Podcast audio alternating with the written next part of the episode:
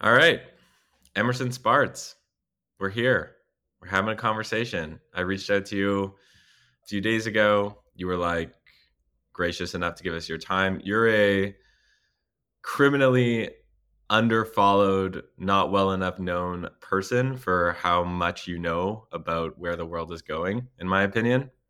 So I wanted to give you a platform to speak. And you know, a little bit about Emerson. He started MuggleNet when he was 13, the number one Harry Potter community and social network. He started Dose, uh, which was a BuzzFeed competitor that was really, really big and is really big. Your Twitter bio says step one, become the world's fastest learner. Step two, learn everything. Step three, be an impact billionaire. What do you mean by that? so, uh, first of all, thank you for that very kind uh, introduction. Um, basically, I I find it fascinating that people people like they try to accumulate a specific skill, and they're like, I'm going to develop this skill. I'm going to get good at like making uh, websites, or I'm going to get good at this programming language, or this you know speaking Spanish, whatever. And they don't go one meta level up, which is like, how do you become the best at learning all the skills and like learning how to learn basically.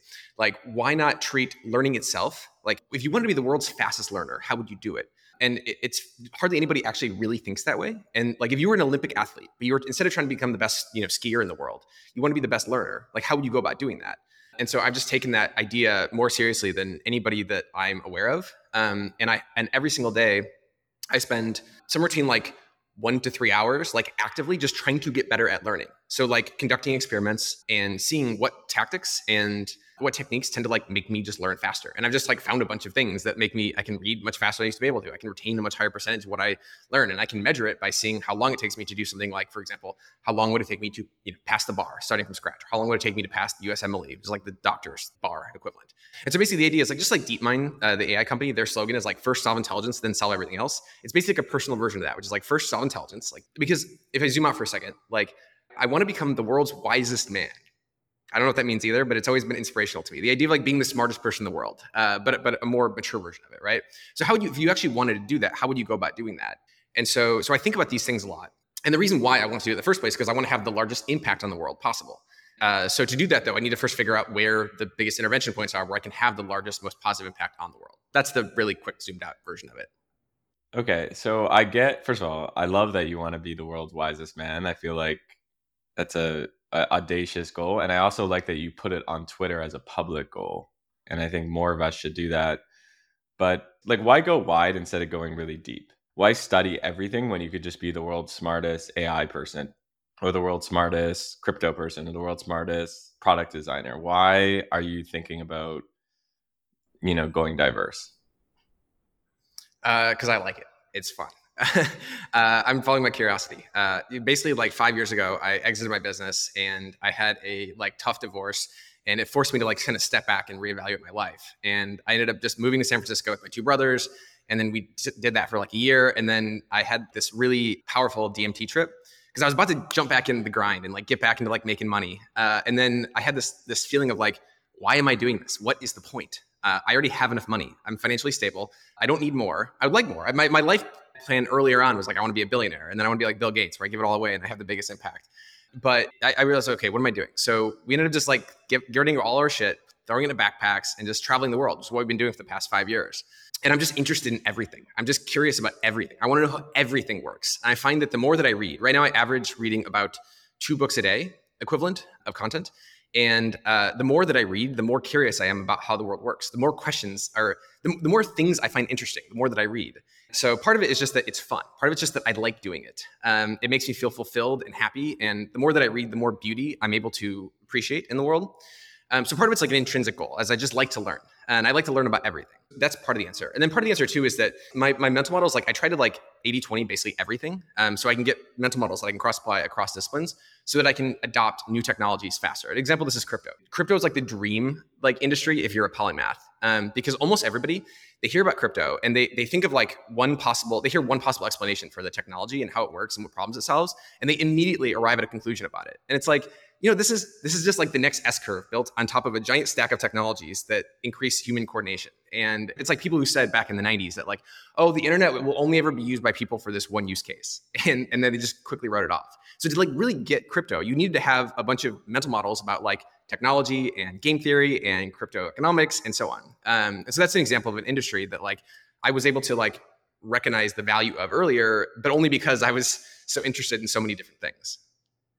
If you're reading two books a day, which I think is fascinating, and I want to get into how you read two books a day. How do you think about a framework for what type of content you want to ingest? I can explain it, but it's not one of those things I can actually explain in enough time to make it interesting and useful to anybody listening to this podcast. I do have like a list of, of hacks though and tactics that I think are super high leverage um, that I could share about how to learn faster. The short answer is that I, I basically use boredom as a compass. And when I'm bored with something, that is a indicator that whatever I'm reading um, doesn't seem as likely to be useful or important. Um, but but I really can't actually summarize it. It's it's there's a fairly complex hierarchy of decision trade offs that I make. So I have a new thing where basically if someone I respect says a book, like just says a book, I just put it in a notes file and then I buy the book. So my reading list is basically it could be all over. It could be psychology it could be economics it could be product design but it's basically follow interesting people and of course my friends too. If they just say a book just write it down and buy it. And what's your take on books versus blogs versus podcasts versus twitter versus tiktok? Uh, I think they all have their place. Um, I think books books have been the best for me overall because there's a ton of switching costs with articles. Like it's hard to find articles to read. You spend a lot of time looking for the next article to read, and not nearly as much time actually reading articles. Uh, there's also a lot of friction in having to find articles to read. Although I use Readwise, so I just keep a bunch of articles, and I still get a lot of value from them. I basically view articles as being generally better for timely information. Like I'm trying to say, I spend a lot of time thinking about AI. Uh, and a lot of time thinking about Web3. And so obviously articles um, are better for that kind of content. But for content that has a longer shelf life, um, they, basically somebody spends their entire life's work studying something, and uh, they they'll spend years trying to like find the perfect way to explain what it is they spent their entire life learning. And in five hours, you can get a time lapse of their entire life's work oftentimes you can get that information from articles, but there's a lot of like random friction and transaction costs in going to find all those articles. Um, YouTube is good for like if you need visual information. Most YouTube is like lower information density than like because there's a lot of visual information on the screen that's not very useful. Uh, but it can be, for example, if you're trying to learn uh, physics, like having a bunch of uh, learning physics by watching like three blue one brown videos is just a better way to do it than other channels because he like visually shows you what's happening, so you can get better intuition, you get a better gears level understanding about about it. Um, so I think YouTube's good if you need the visual information to learn the thing. Um, TikTok, um, I have not been able to figure out how to use TikTok um, profitably. Um, I think podcasts uh, are useful for like if something is brand new, there's no book written about it yet, right? So like for crypto, for example, the best way to stay uh, on top of crypto is through crypto Twitter and through podcasts, where you get to hear like two of the smartest people in the industry talking about some new cutting edge thing. And are you taking notes when you're consuming content? Oh, like, oh yeah. When you're listening to podcasts, are you like, do you have a notebook open? Walk us through how you get the most out of your content. Yeah. So the way I think about it, first of all, is like there's basically three levels to like um, super learning. Level one is basically increasing your speed. That's the lowest hanging fruit thing most people can do because it's actually really, really easy. Most people are not reading nearly as fast as they could. And it doesn't take that much work. Um, the second level is increasing how much you comprehend. Um, this isn't retention. This is just comprehending. Even like, for example, in this podcast, like there's people listening this right now and they're spacing in and out. And um, I measure this quite a bit. And the average person is actually only listening to about 10% of all of the actual sentences in a given podcast or book that they're reading. 10% that's a staggeringly low percentage of comprehension. It doesn't feel that way though because your brain just like when you when you see your vision like you look from left to right and people think that they're looking at the whole thing but actually there's things called saccades where you basically take a mental snapshot there take a snapshot there and you guess what's in the middle the same thing happens with reading, where um, you pick up like a few words here and there, and you just kind of guess what the people were saying on the podcast or in the book. Uh, but anyway, basically, so, so level one is increase your speed. Level two is increase your comprehension. Uh, the best way to do that by far is I just like you can just take a pen and make a little check mark every time you notice your attention wavering, or I keep a little clicker in my hand, and I just like whenever I notice my attention wavering a little bit, like every time I notice, I'm basically cross applying ideas from various contemplative practices like mindfulness meditation and so on. Um, so you keep a meditation object in your hand, like it could be a pen, it could be like whatever. And every time you notice that thing, you're like, oh, I'm supposed to be paying attention, right? Why do I have this weird thing in my hand? Oh yeah, click. I'm supposed to be paying attention, right? Um, so I do a lot of things like that. I get about 15 to 20,000 clicks a day in um, to make sure that every single sentence that I'm hearing, I'm processing. The words aren't going bouncing off my ear, right? They're going into my ear and into my brain. So that's like step two, level two. And level three is retention. Like, how do you actually remember this stuff later? Um, that step, though, is actually for most people not even important because the most useful thing is like just read faster and make sure you're actually understanding what it is that you're reading. But but for retention, yeah, I have like a bunch of different note systems. So I take a lot of voice notes. I listen to those voice notes. I use flashcards. There's a bunch of stuff like that. Yeah, you're kind of making me rethink how I consume content. Like I don't really take that many notes when I'm listening or reading content. Like I I have a couple different iOS note files that I'll just kind of put in, hey, this is interesting or this is interesting, but it, it doesn't, it's not as structured as what it could be. And yours, like, yours feels structured. So it sounds like you've got this really good framework and, and system for keeping you focused. Step one, like, how do you keep focus? And then step two is like, how do you jam that stuff up into your brain as much as possible and remember?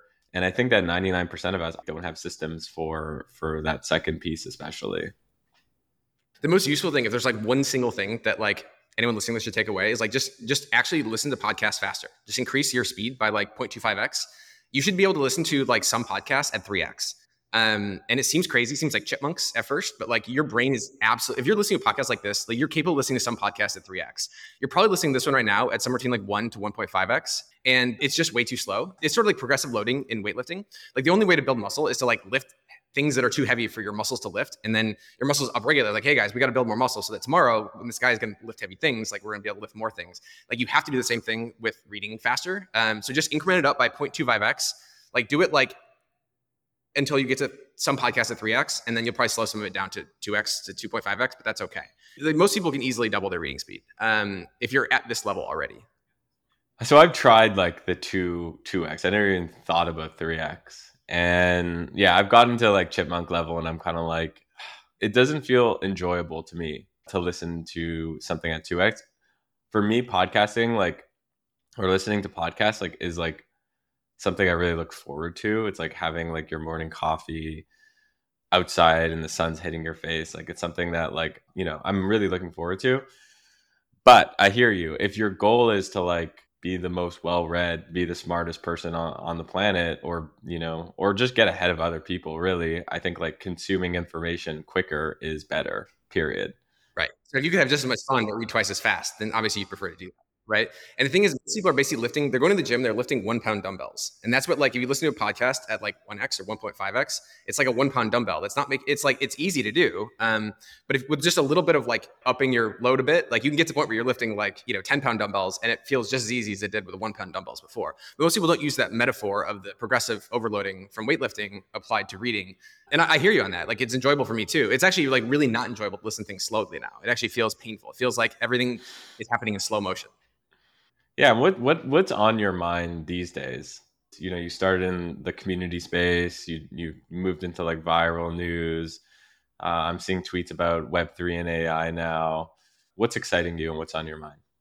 Um, a couple things. So I mostly look for. So I'm, I, I have a. I've made some different life design choices where like instead of just starting a normal business and getting back in the grind and raising venture capital and trying to get to a, you know a billion dollar exit, um, I now just look for intervention points where I can like I can just I can I can with the equivalent of like lifting my pinky, I can find some sort of like thousand x leverage point. And so I basically look for those kinds of things. So for example, uh, in the early days of COVID, I was I was obsessed with COVID back in December of 2019 uh, because I'd, I'd studied previously enough epidemiology to be pretty freaked out. And I was like, okay, about one in four people seem to be dying from this thing, and it's not going to be contained uh, in China. It's going to spread on the entire world. So, I mean, it's possible that one in four people are going to die from this thing. It's possible that like literally hundreds of millions or billions of people are going to die. That's a really big deal, and people aren't taking it nearly seriously enough. And so, how can I help with that? So, I went full time for a few months, and I found uh, there was this one best practice from prior pandemics. Um, called social distancing. Of course, not a surprising thing now, but I was like, okay, that's like probably a good idea. We should be doing that. People back then weren't doing that. Um, I was like, if I could even bring that meme forward in time by like a week or two, I could potentially save millions of lives. And so, because you know, in my past life, I was known, you know, like every, you're the community guy, everyone's a guy for something, right? Like I was the virality guy, right? I was probably one of the hundred best people in the world for a while at making content viral online. And so I was able to take all that and I made in two hours of work, I made a viral Facebook photo frame. It was like a circle around your head that said, stay home, save lives, which if you're on Facebook, you would have seen it because hundreds of millions of people used it. and uh, it was the most viral photo frame of all time. And so, you know, it's possible that that had an impact in saving thousands of lives. And so I look for those kinds of things where I can spend like a few hours, maybe a few days working on something and have a big impact. And usually it's something I just do quietly without any fanfare. And the specific area that I'm mostly looking at right now is the main areas I've been interested in the past five years have been basically Web3 and AI. And ever since I saw GPT-2 years ago, um, I got the hairs on my arm stood up, and I literally was like tearing up because I I was able to appreciate the achievement that it was. Um, all the criti- the prior criticisms of AI were all about how narrow it was, and those were completely fair criticisms until the deep learning revolution. And in the past ten years, the game has changed completely, um, and most people just weren't updating their models of how much more intelligent these actually these models were. Um, and so I've been pretty like both excited and terrified by AI for the past five years and, and specifically because um, it, it's similar to COVID. COVID back in 2020, right? Like if you if you if you're like literate at looking at exponential curves, you're like, okay, like this is not good. And AI is kind of on that same trajectory. So so I spend a lot of time staying on top of AI, but also um, I founded an organization called Nonlinear, so it's nonlinear.org, and basically um, we're focused on reducing existential risk from AI. What does that mean? Well, it means that this might sound crazy, but like I think some people need to say it, is that there's a meaningful chance that uh, we are going to make AI so powerful that we will lose control of it. And if we lose control of it, there's all kinds of bad things that can happen, including us all dying.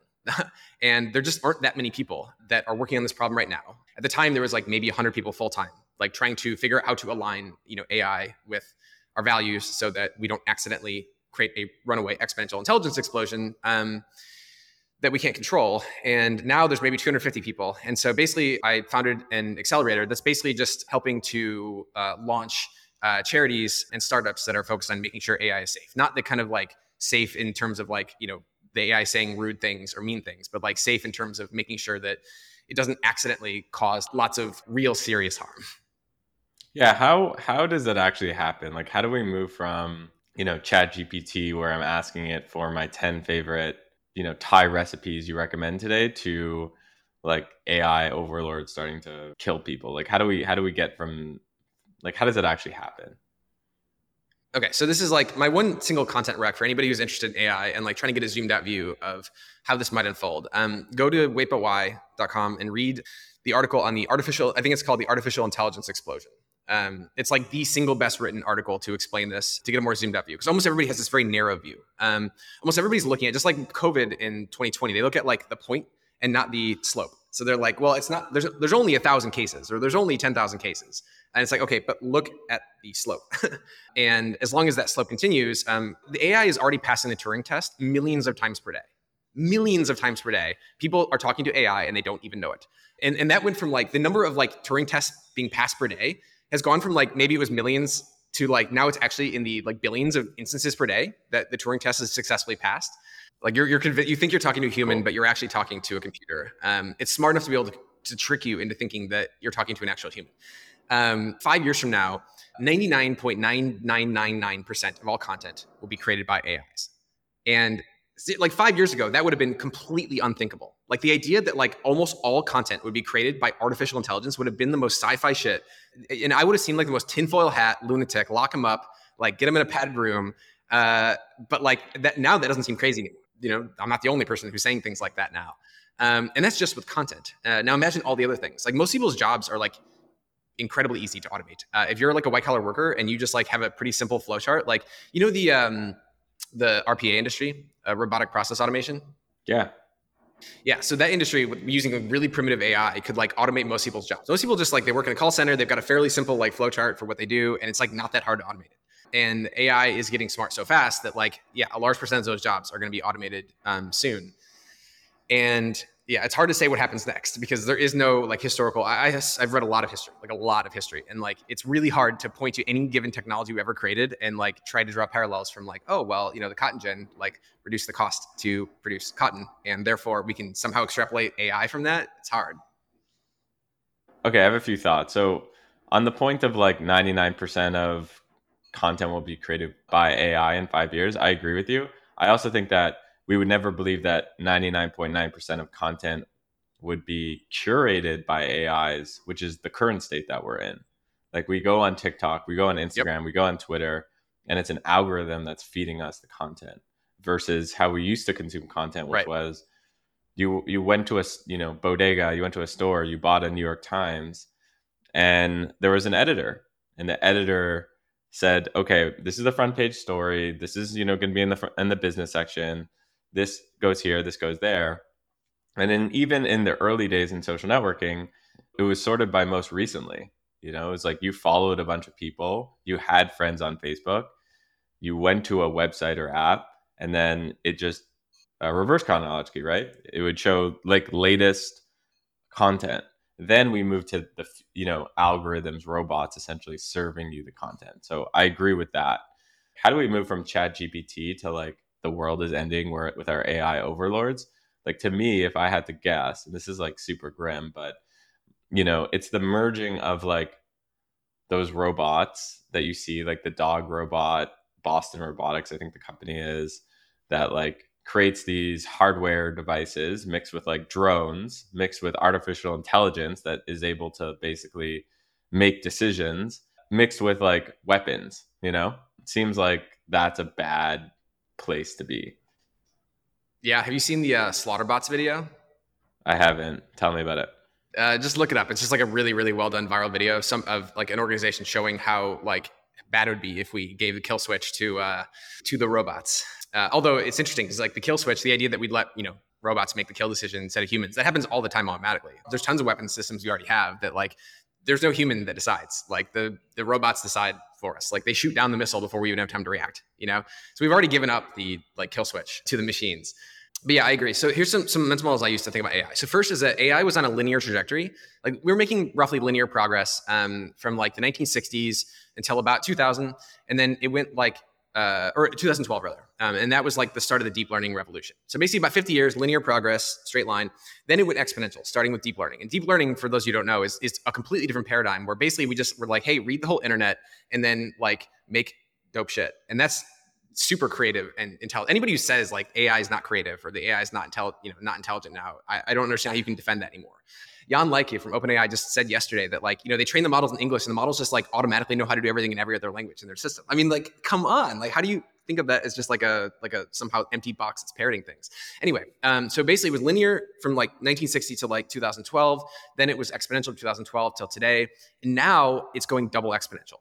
That's a big deal because now it's exponential. It's there's an exponent on top of the exponent.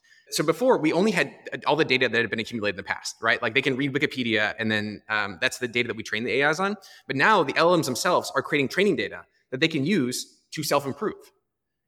So that's a really, really big deal that when they can use their own outputs as training data. Um, all right, so the second mental model I use is to think of AI first is like a tool that we use. It's really narrow. It can only do like a really narrow subset of things.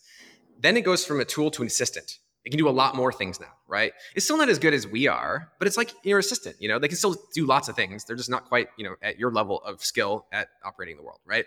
And then it becomes like your peer. So that's level three. So tool, assistant, peer, where it's like as good as you are, but at different things than you are, right? Like I sit next to a developer who's better at, you know, coding than I am. And then level four is that it becomes your boss.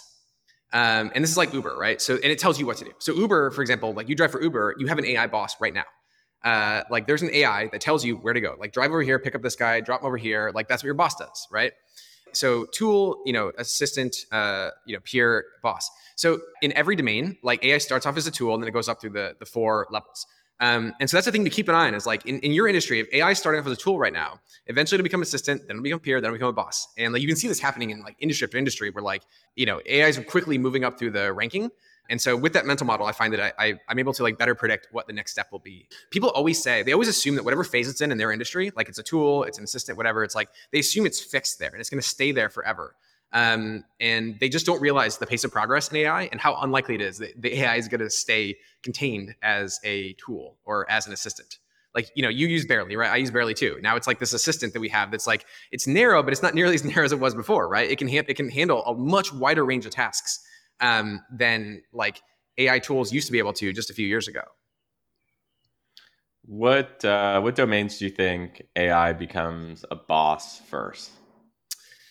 who would have predicted, for example, like five years ago, who would have said that like, oh, it'll be the artists that'll be the ones that are actually the most like anti, you know, AI. Like everyone thought it was gonna be the blue collar, uh, you know, workers. Everyone thought it was like the truck drivers that were gonna be losing their jobs first, right? And now it's all the white collar, uh, like workers that are the most afraid of AI, and, and justifiably so, right? And so it's I, so it's really hard to say um, in that domain. But I, I do think it's really interesting though. Like when you think about just how much has changed just in the past few years, like like making predictions really, really, really hard to do now. Like who saw that coming? Yeah. Yeah. I mean, I remember for it was for years that we kept hearing about the truck drivers. Yep. Like I feel like every person knew there's 14 million truck drivers in the United States. It's the second, mo- you know, second busiest job in, in, in the United States or whatever. What are they going to do when there's going to be self-driving trucks? And then there was like doomsday article after doomsday article about how once the truckers are out of work, then they're going to be really upset. That was like the narrative. Yeah. So I think artists were the last people for sure. I think um, I'll take a stab at answering my own question. So areas where AI becomes the boss is areas that are repeatable, that rely on systems and data to fulfill their job, and that there's very, very little room for like gray area. So in art, like I don't think art will ever be your boss. The AI won't be your boss because there's a certain level of subjectivity associated with every art piece. And there's a personal story, like go to a, a popular art fair or an art fair or a museum or anything. And the first thing the gallerist or the curator will start talking about is let me tell you the story of you know this particular artist and how they came to this particular painting and why they use the style and how they grew up in the Bronx and just the whole story, right? You're buying into the story, and I think that subjectivity is what drives a lot of art. However, in some areas, it's a bit more objective. Um, there's less gray area. Creativity is is less, and I think in those areas bosses become more likely to be AI. Yeah, I, th- I, think that's probably right. I think what's gonna be interesting is like basically there's there's sacred cows everywhere when it comes to art. Um, like for example, I was um, doing AI music uh, like four years ago, and the biggest uh, like EDM ghost producing website, which which is they were responsible for like a large percentage of all EDM tracks, and um, they were selling secretly a third of all of their tracks were AI generated, and uh, they weren't telling anybody that because they knew that like a lot of artists wouldn't like that um, because people believed strongly back then that like you know AI can't make music, and it would seem like it was a violation of the sacred in order for an AI to make music. Uh, but they they knew with data that like the AI couldn't make music. Uh, and I think that that's I think there's like this silent takeover that's happening with AI right now, where like the number of domains where like AI can can do things that were thought to be impossible, and it'll be quiet and behind the scenes because people don't necessarily want to openly be violating the sacred uh, in that way is going to continue to grow exponentially. And um, man, just the number of confident declarations I heard in the past five years since I've been like really into AI from people saying like AI will never be able to make X, insert XYZ art form, right? And like how just in a matter of months now, those same people now are like still moving the goalpost to like, well, I mean, okay, sure, it can make like AI art, but it can't make it like better than the best humans. It can only make art that's better than like, you know, most humans. And and like do totally unblinkingly like unflinchingly not embarrassed at all to like have moved the goalposts from like ai won't be able to make human level art to like there's still some artists who make some art better than you know ai you know? Um, i was thinking it's just really interesting the giant the power transfer that happened where like so before the, there was so much human creative energy that was like stored in people's minds because you had to to build products you had to know how to code um, and there was like this really long technical tree of like milestones you had to achieve to like go from like I've got a good idea to I can actually manifest it in the world. And that chain just went from like a thousand steps down to like 300, you know, uh, like overnight. And that's fucking awesome. Like it's just such an exciting time to be alive where like you can just go from an idea to like seeing it in the world without having to have years of experience in like in development. And there's like this giant power transfer where like like who would have thought that like it would be the the shape rotators who basically created like technology that's so powerful that the wordcels can rule, right? The fact that like you can just like you can you can enter an incantation into some magic box and like beautiful art like comes out at the end of it. And like the idea that you can create like man, the amount of leverage now is like if you're if you have a good idea, like you can create the equivalent of like you know 100 person company by yourself. You know, it was, it was some like random, like just a handful of like no code tools and uh, some AI. And so that's another reason why I like reading about lots of different things. So for example, like when it comes to prompt engineering, like I, I happen to have like a fairly large library of like mental models I can use to like come up with like interesting prompt ideas because of reading more widely. A lot of people ask me, Greg, how do you build products that foster community? Well, I've got good news. That's exactly what Late Checkout does, my company. We partner with the largest brands in the world and fast paced startups to design products that resonate with your community. We add a couple interesting clients every single year. So if you're interested and that sounds like you, email frontdesk at latecheckout.studio with what you're working on, what you need help with, and don't forget to mention the Where It Happens pod. Thank you.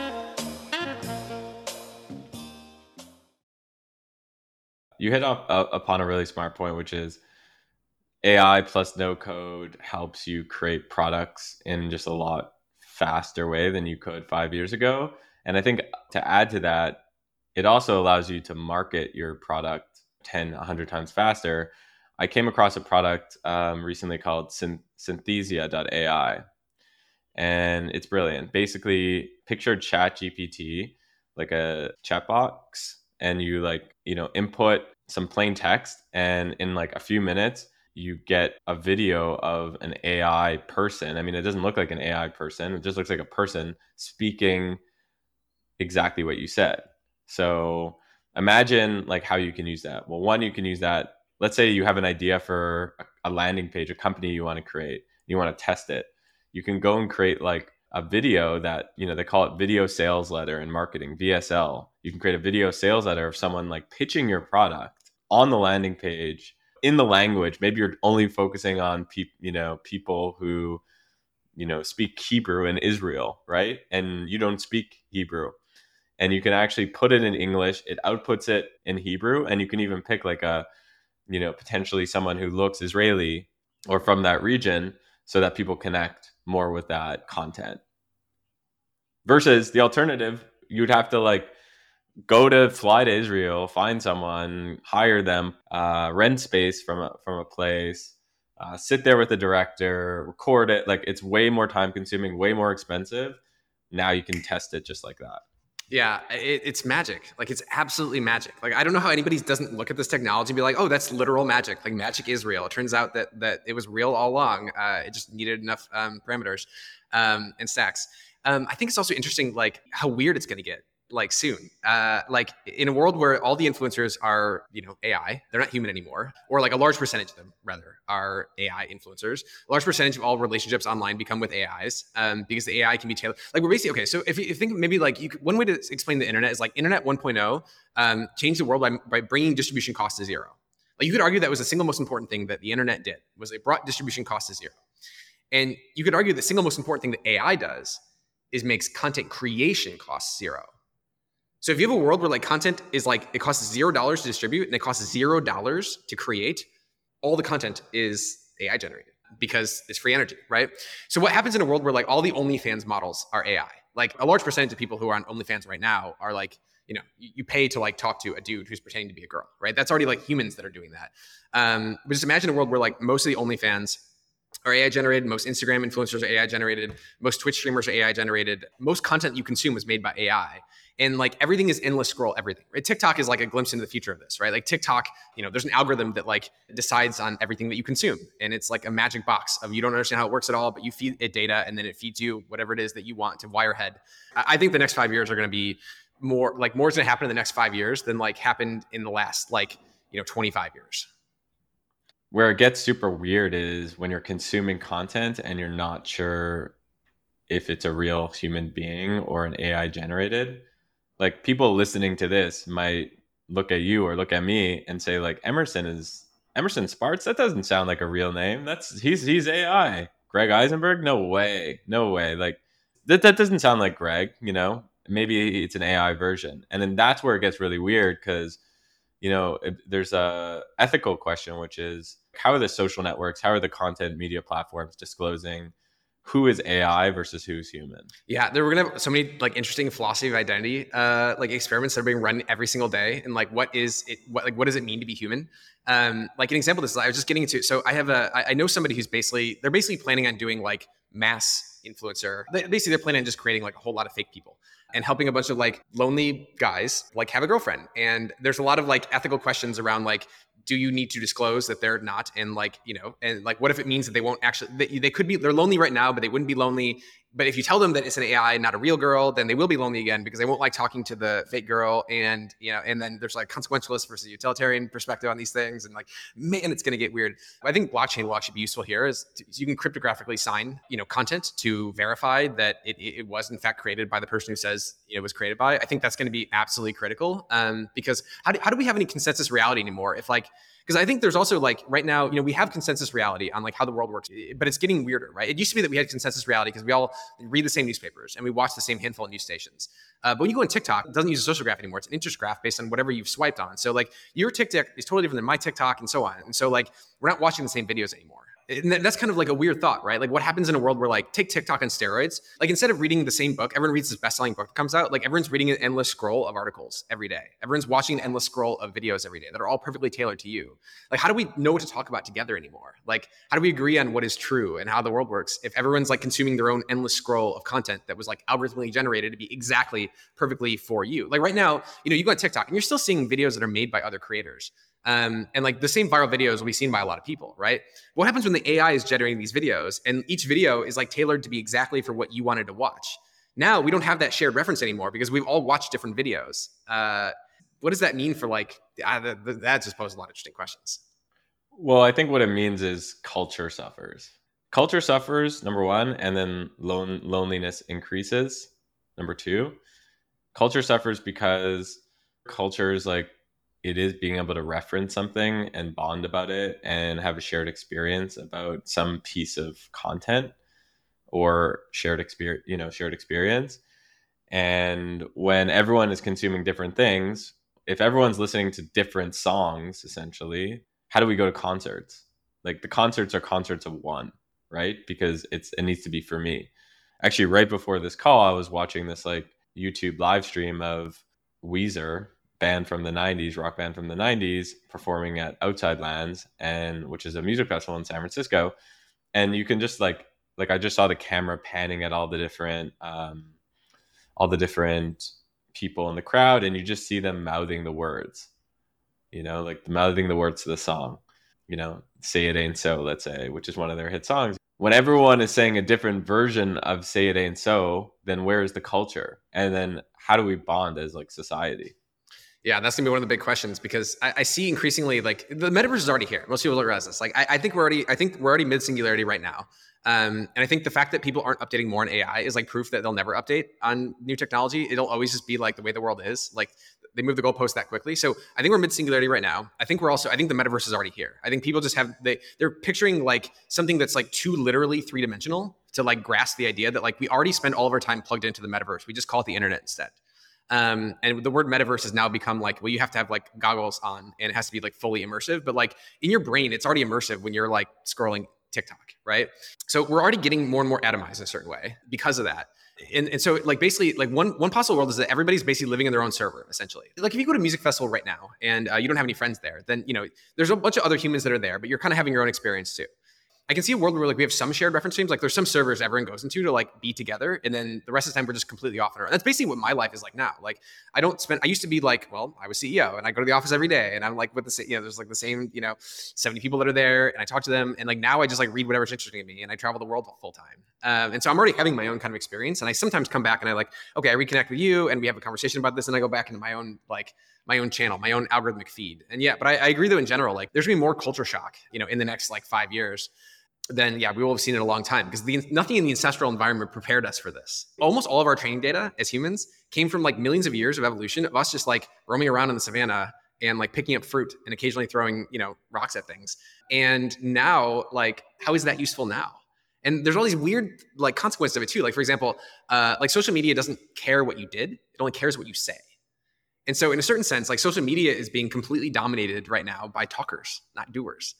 Um, and and so like talkers are like taking over the world, and that's just a weird byproduct of Twitter. Which I think of Twitter as like sort of like an organism. Um, it's like a it's like a living, breathing thing that has its own sort of consciousness and intentions and identities. And I'm not, not saying that necessarily literally, but I mean it like it's. I think it's useful to think of all these different networks as being like their own organisms and like they have their own goals and they're not the same goals that that you as an individual have or like we as like a society have um, and i find that when I, when I model them that way it leads to kind of useful ideas what i love about you is you always you always know where things are going and you can kind of like almost close your eyes and, and picture a future and I, I feel like it's it's very close to reality as a business builder yourself um, and as someone who's constantly thinking of startup ideas um, where do you see a lot of opportunity to create startups in this AI, you know, world that is being created?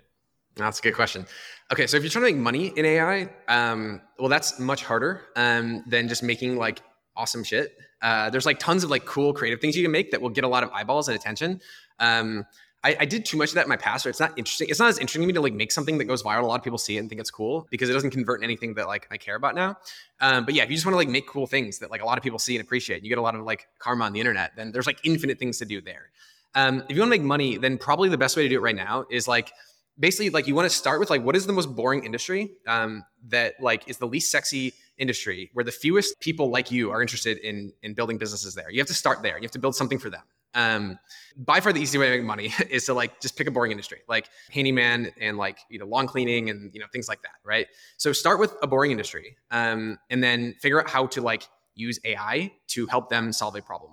Um, so for example, like, you know, Pieter Levels made interior AI. You can like insert a picture of a room and it will like, you can choose whatever style you want. Um, and then it'll like make the room look nice with that style. And like, you could easily just take a model like that and like take a boring industry, like go to the real estate agents and just like use that model and just like send them photos and like charge them for it, you know, so they can like virtually stage their listings.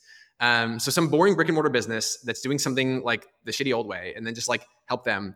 And you won't win any kudos from like the tech elite for doing it, but like you will add value. That's that's the best way to make money because those guys are still making money. And like I from my house here, um, I've had I still have to pay guys by cash and check uh, in in the year twenty you know twenty three uh, to do random home repairs. Um, and so if those guys still can't accept any form of digital payment, like imagine what else they're not doing with their business.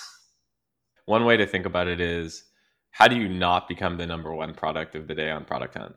Right. Exactly. Yeah. Yeah. You don't ever do anything on product hunt. Like if your if your marketing launch plan involves product hunt at all, don't do it. That's fiercely competitive. You're competing with all the other twenty something males who want to start a business, and there's so many twenty something males that are like technologically sophisticated enough to like do something. Like, don't compete with them. Compete with a different market. And and I know Ryan Hoover, the founder of Product Hunt, is is a listener of the show, so that's no shade on you, Ryan. it's really just you know there's some products that you do want to compete with and there's some products that you don't want to compete with. And i think that with ai specifically because it's like let's be real it is a gold rush and there's going to be a lot of attention and resources being put into startups that are being created in that space. It's only natural that tech people build stuff for other tech people. And that's going to be high high competition. So i think your point around you know start with a you know what is something that you know? Like maybe you you know have friends that are gardeners uh, or you have connections in the retail space.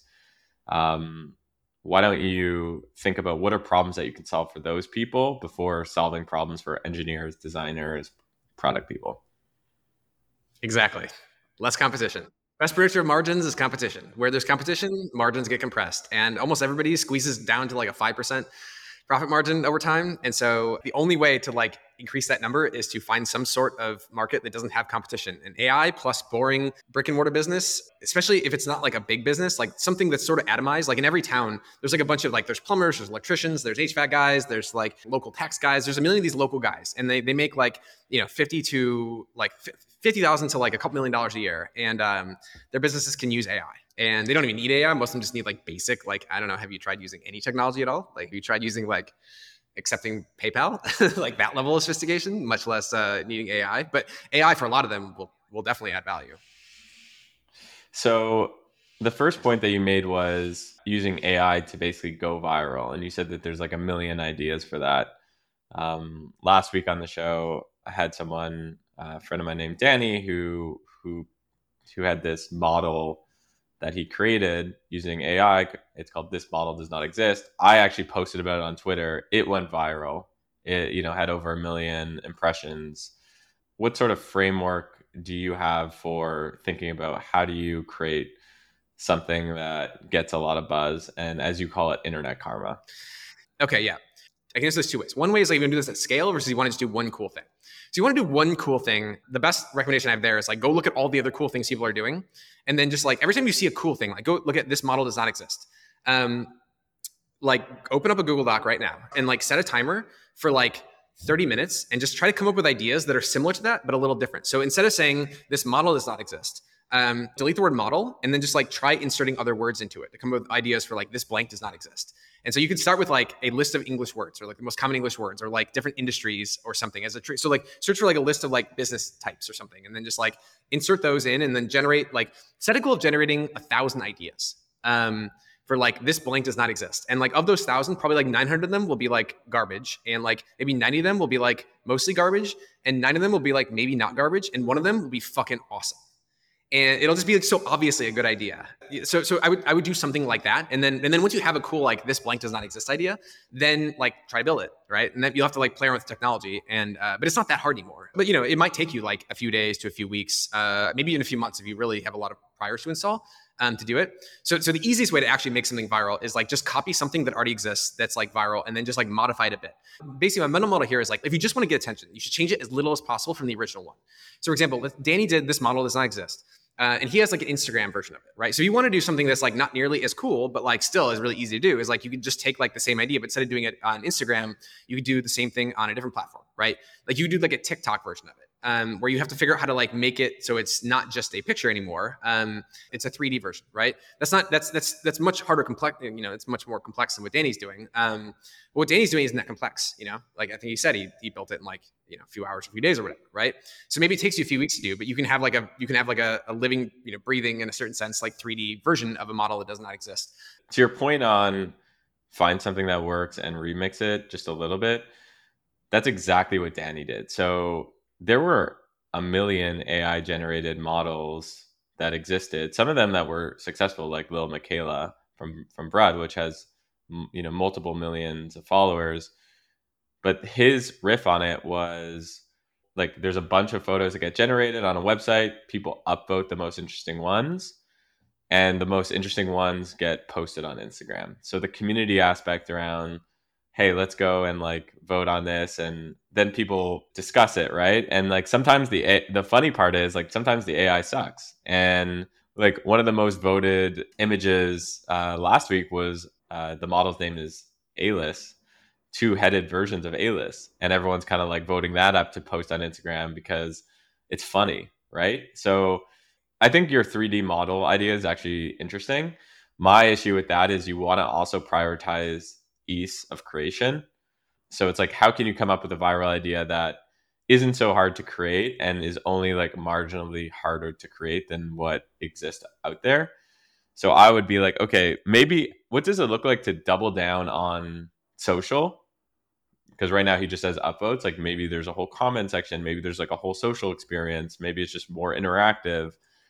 The other like idea I would have for a lot of folks if they're trying to go viral is how do you leverage IP that is existing that you can tap into those brands to create interesting AI offshoots, etc. So, you know, obviously someone like Disney has a ton of IP or, you know, your background in, you know, Harry Potter, right? Like, you know, how do you create like a Harry Potter world with AI and and offshoots and you know, maybe you tell stories, you know, new stories and you know using uh, ai et cetera so i think there's a lot you can do there that's how i think about it yeah i think another thing too is like basically most of the ai tools right now are chatbots um, and chatbots are pretty obviously like just kind of the first step because it's really hard to like spontaneously think of a thing to say to a chatbot um, and it's like bad UI. Most people don't use search for most forms of navigation, um, and so it's really obvious to me that like this is just kind of early days of AI. But it, what it's going to be is like first it starts with just a blank, you know, a blinking cursor in a search box where you have to like spontaneously think of what you want to ask the AI or what, what you want the AI to do,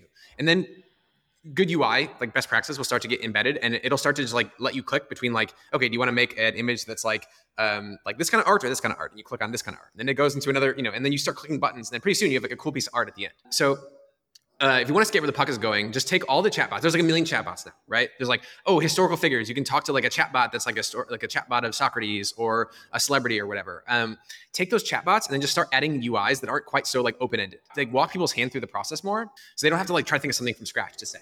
You could also like get distribution. So what I would do is like I would probably take like the idea of a chatbot instead of having it be where people have to interact with the chatbot by typing at it. Um, I would create like Twitter accounts and like Instagram accounts and stuff like that. And so for example, let's say Twitter accounts. So let's say that you have like um um, like a Jordan Peterson uh, chatbot. Um, well, Jordan Peterson has millions of fans, and most people don't want to interact with the chatbot though. So um, use the use the Jordan Peterson trained chatbot to like generate content, and then just like queue up like you know 500 tweets that are like fake Jordan Peterson quotes. Then people know they know it's from a bot, right? It's like like AI Jordan Peterson, and then do that for like a thousand other you know influencers and thought leaders, right? So create like a thousand different Twitter accounts that are all that are tweeting quotes that are like where the AI version of them generated it um, and then some of them will go viral because they're just like, you know, like some quote that like Jordan Peterson says is just like, it, like the fake, the AI Jordan Peterson says something is like super like hilarious or whatever, and then it just goes viral, right? And and so so you can do that. You can do it with thought leaders, you do it with celebrities, you can do it with anybody. But basically, the way that I'd start is like go look through all the existing AI tools. Um, there's a bunch of websites, a bunch of AI tools, and say like, okay, how could I use these to make content and like algorithmically generate a bunch of content, and then like create a feed that just tweets it. Like an example of this is there's a bunch of Twitter accounts um, that literally just tweet quotes from books, and they have tons of following. Like you can, you can follow the 48 Laws of Power bot. All that Twitter account does has like hundreds of thousands of followers. All it does is tweet quotes from the book 48 Laws of Power.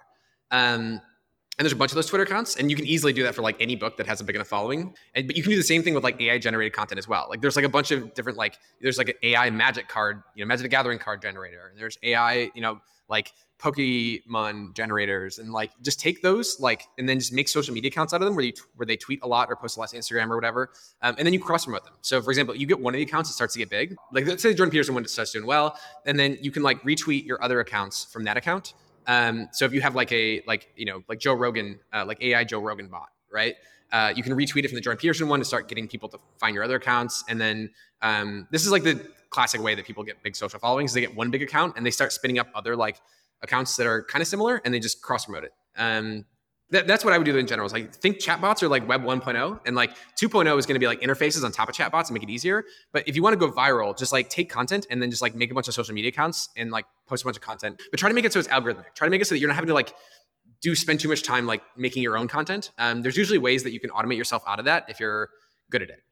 Um, like the way Danny did it is smart. Like Danny's like, oh, instead of having to pick the photos myself, I'll like automatically generate them and let people vote for the right ones, right? So you can do versions of that. There's lots of ways you can do that.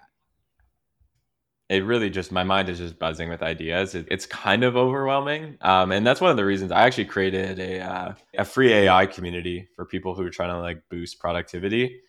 For folks who who are interested in in learning about tools and prompts and and, and chatting about other uh, AI ideas, you can apply for it. It's free. I, I'll send it out in my newsletter, so uh, you can subscribe. Just you know, go on your phone or however you're listening to this. Latecheckout.substack.com. Sign up to my newsletter. Um, I also send out uh, the weekly episodes of the pod there. So I mean, if you're not subscribed, I don't know what you're doing. I include stuff like this, like launching the free community, etc. So and Emerson, you should get in there and post your tool. You said you had like you know prompts and tools that you use, so you should definitely. You should definitely I'm so excited about using AI for learning to learn purposes. Like, oh my god, it's just yeah. like a it's a cornucopia of like exciting new. The, most of the tech is not quite there yet, but it's close. You know, like like AI summarizers, they're not quite there. Like barely, you try to use barely to summarize right. long articles, like it still kind of sucks. But like you get like it's so clearly not more than like months to like a few years away to where like it'll be able to sum like really really really fucking tightly summarize like a long complex like article into like a couple paragraphs. Um, and so yeah, there's just a lot to be excited by. I saw uh, the chairman of Alphabet. He he said yesterday that I guess he's getting a lot of pressure. Like, why doesn't you know Google and what you know why is Google quote unquote late to the game with with the Chat GPT competitor? And his response was basically like, "Oh, AI isn't there yet. It's one to two years away." um, Oof. yeah. Oof. Exactly. Yeah, big oof. So, I mean, my take on that is, you know, it's a convenient thing to say. And, you know, how could you say that AI isn't there yet when ChatGPT has 100 million active users? Right. There's definitely a lot of demand. There's definitely a lot that is missing from AI, but in some of these experiences, but it's still pretty cool and and there's a lot going on. So Yep. just got to stay on it. Yep. If you're a Web two guy, just make UIs for AI. Like that's the problem right now. It's still you have to type stuff. That's so obviously like What you're saying there is really like you know when you call an Uber and there's like pre-filled like be right there's. yes, You're basically saying that, right? Yep. exactly. Like make it so that people just have to click. A, there's they only have a few buttons per screen that they can pick from, uh, and then like help them like with just a few button taps get to some outcome that they want. They should never have to like type something in. Like typing should be like typing is almost always a sign of like a UI failure because most people don't have that many different use cases for whatever that product is. So like just help them out by just giving them a few buttons that they can that they can tap. Emerson Spartz, Gigabrain, you know, dropping knowledge. Um, thanks for coming on. Thanks for sharing some wisdom. Where could people follow you? Criminally underfollowed, as I mentioned. Where could they find you? Yeah, I'm still I'm still uh, mostly in hermit mode right now. Um, at some point, I will uh, reemerge from the shadows uh, into the public eye a bit, uh, but I do occasionally tweet. So Twitter would be the best. It's uh, at Emerson Spartz, S P A R T Z. And can you confirm you're not an AI? Is there anything that I can say that would confirm that I'm not AI? That's true. Touche. Touche. All right, man. Thanks for coming on. It's a wrap. Thanks, man.